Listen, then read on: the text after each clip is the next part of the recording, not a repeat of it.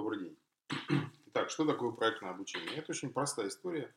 Это а, любое обучение, которое основано на идее, что в результате должно быть что-то создано, достигнута какая-то цель.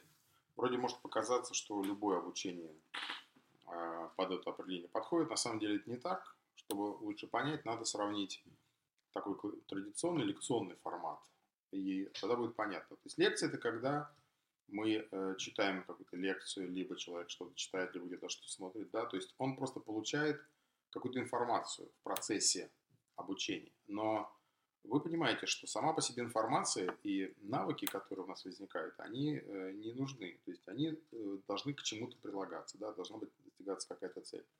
Соответственно, когда мы ставим ясную цель, ясно подразумевается, что она, во-первых, измерима, она конкретна, и она в идеале привязывается к какой-то дате, то есть она, в общем-то, соответствует так называемому определению смарт-формата, то э, мы начинаем стремиться достигнуть этой цели, и э, для ее достижения у нас возникают какие-то шаги, там, задачи и так далее. В том числе э, мы можем чего-то не знать для того, чтобы достичь этой цели, и тогда мы начинаем учиться.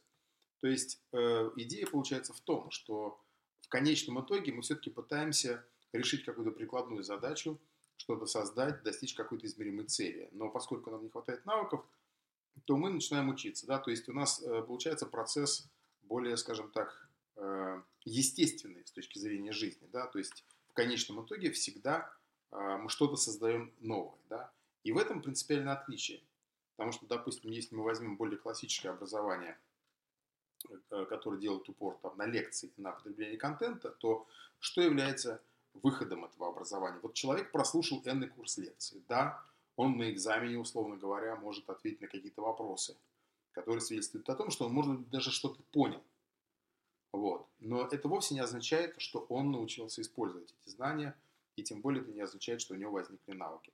Когда же мы говорим о проектном обучении, то всегда результатом является способность человека достигнуть этого результата. Да?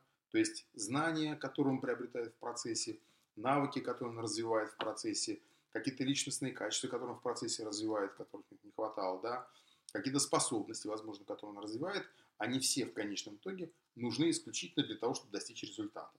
То есть изначально задача проектируется так, что если вы не будете обладать нужными знаниями, навыками, способностями и качествами характера подчас, да, то вы просто физически не сможете достигнуть этого результата. То есть таким образом в проектном обучении есть очень понятный, измеримый э, результат успеха самого процесса обучения. И э, это как бы один момент. Второй момент в том, что Э, сразу решается проблема мотивации. Потому что обычно у студентов очень часто возникает вопрос, зачем мне это что-то вот, учить надо, да, потому что они не понимают. Здесь э, всегда есть некое понимание. Вот, собственно, есть э, что проектное обучение. При этом, э, хотя, скажем так, э, в образовательном мире это считается относительно новый подход, но на самом деле это самый старый подход, который был только в жизни, да, и, в общем-то, до возникновения фундаментального вот такого современного образования как системы, э, всегда ремесленники таким образом учали, обучались, так сказать, родители обучали детей таким образом, потому что э, большую часть человеческой истории все-таки э, родители э, обучали детей что-то делать, потому что их задача была подготовить детей к какой-то деятельности, где они должны, соответственно, давать какие-то результаты. Поэтому, в общем, наверное, проектное обучение – это самое древнее, что может быть. Вот. И э, подмена произошла, в общем, где-то тысячи лет назад, когда, в общем, возникли схоластические сначала университеты, где профессора играли роль таких кладезей знаний, потому что грамотных было мало, э, книги были крайне дорогие, поэтому вот возник такой специфический тип людей, которые вот значит, назвали профессор, условно говоря, да, то есть эти люди, они очень много читали, они в себе вот это все носили, и, соответственно, они несли в себе функцию, то есть хранилище знаний, кроме книг, и, собственно, функцию доведения контента.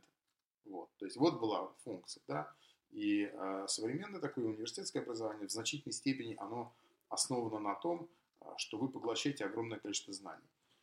Но э, когда мы говорим о проектном образовании, то здесь э, мы возвращаемся как бы первоистоком, то есть ключевой вопрос заключается в том, что мы отвечаем на вопрос, как мы эти знания применяем, э, как человек с помощью этих знаний может изменять свою жизнь, либо каким-то образом создавать какое-то благо общественное и так далее.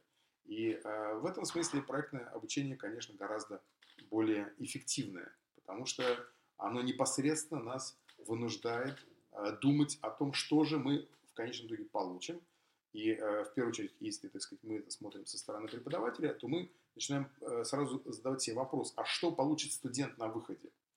То есть уж однозначно это не будет то, что он просто прочитает какой-то курс там или, так сказать, что-то там посмотрит или послушает лекцию, да. То есть вопрос всегда очень конкретный, да, какой результат студент э, на выходе